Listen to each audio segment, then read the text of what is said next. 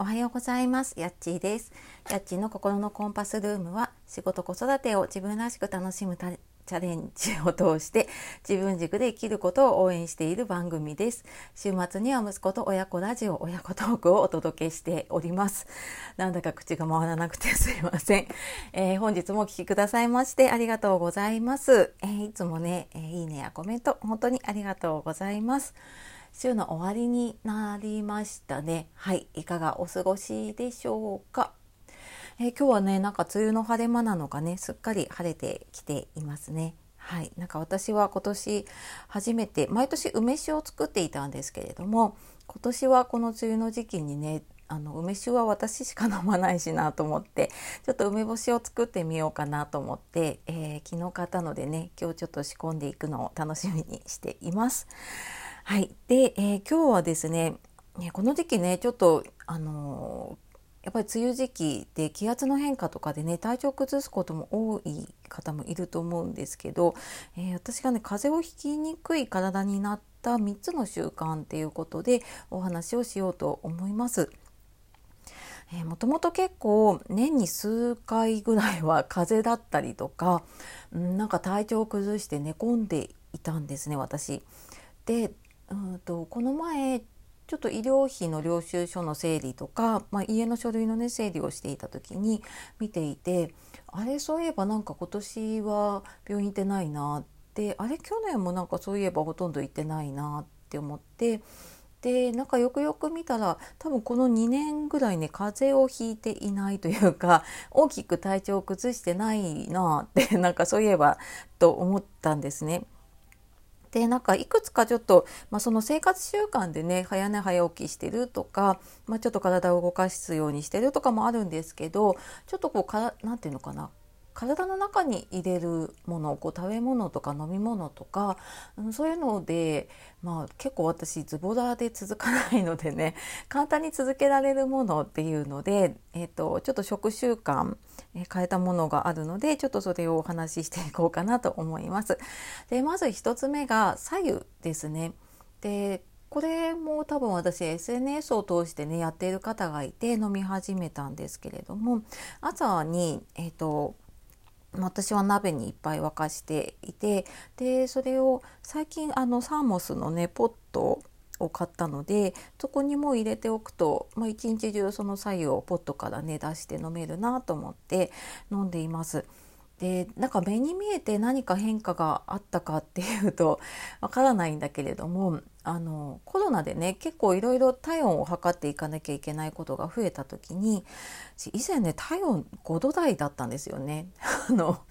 35度いくつ5度台後半ぐらいだったんだけれどもなんか最近になってそのコロナの何なんかでねこう測ったりしてる時に結構6度いくつ、まあ、6度5度とかに近かったりとかね朝測った時にそれぐらいになったりしてるのであなんかやっぱり結構体が温まってるんだなっていうのをね感じました。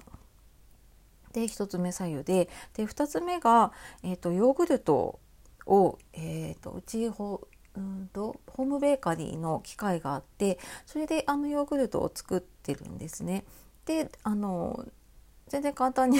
できる普通の市販のヨーグルト自分の好きなヨーグルトに、えーと、牛乳を入れてで混ぜてで発酵させておくとできるようなものなんですけれどもそこに、まあ、ちょっとあの私も子供もアレルギーがあるので乳酸菌のサプリというかをちょっとプラスしていたら、まあ、やっぱりなんかアレルギーもかかりにくくなって。ったし、まあ、花粉症とかもねここ2年ぐらい出なくなったり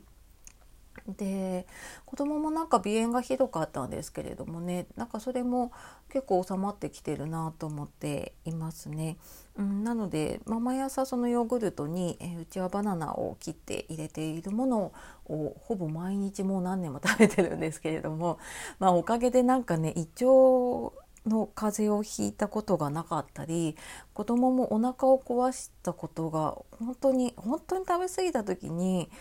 23回かなっていうぐらいですね。うん、なのでやっぱりなんか結構ねあの腸の環境って大事なのかなって思います。であと3つ目がこれがなんか一番大きいかなと思ったんですけれどもあのスロージュースを毎日飲んでいます。ん？って思った方いるかもしれないんですけど最近ね結構あのいろんなところで、うん、と言われている方がいるのでね聞いたことある方もいるかもしれないんですけれどもあのヒューロムっていうところで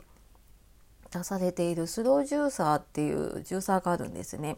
で高いものだと多分5万6万とかするんですけど、まあ、私ちょっと古いやつなので3万ぐらいかな、まあ、ちょっと高めではあるんですけれどもね。でそこに、えっと、野菜を最近のやつ丸ごと入れてなんかジューってやってくるらしいんですけれどもなんかその昔のミキサーと違ってその熱とかを加えなくって本当になんかゆっくり絞り出す感じなのでね、えー、栄養素とか酵素とかを壊さないで絞ったその野菜とか果物のジュースが飲めるっていうので私もなんかそれに惹かれて買って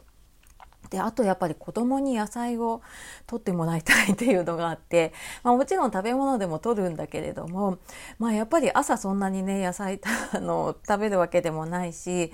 で、まあ、他の野菜を食べなくっても、まあ、これで取れてればいいかなと思ってう大体朝は息子と2人なんですけど2人でね人参1本であとりんごかオレンジを1個入れて、まあ、そこにやっぱり子供それだけだとちょっとあの人参のなんていうのかちょっと癖が出る出やすいのでそこにねレモンを、うん、半分とか4分の1とか入れて、えー、絞って飲むとまあなんか子供でも全然飲めちゃううち全然なんか野菜ジュースとかね飲めないし野菜もそんなに食べないんだけれども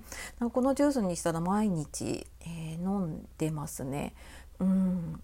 なのでまあ野菜も取れるしでまあなんかそれもあって免疫力が上がったりとかしたのかわかんないですけれども、うん、なんかとにかく親子ともに風邪をひかなくなったなって思ってます。で なんか最近体調崩したのがその2年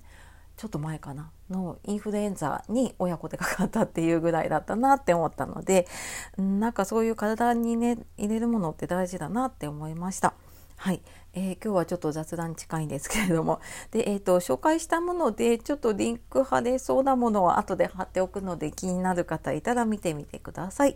えー、今日は風邪をひきにくい体になった3つの習慣というお話をしてきました、えー、最後まで聞いてくださいましてありがとうございました。では素敵な一日をお過ごしください。さようなら、またね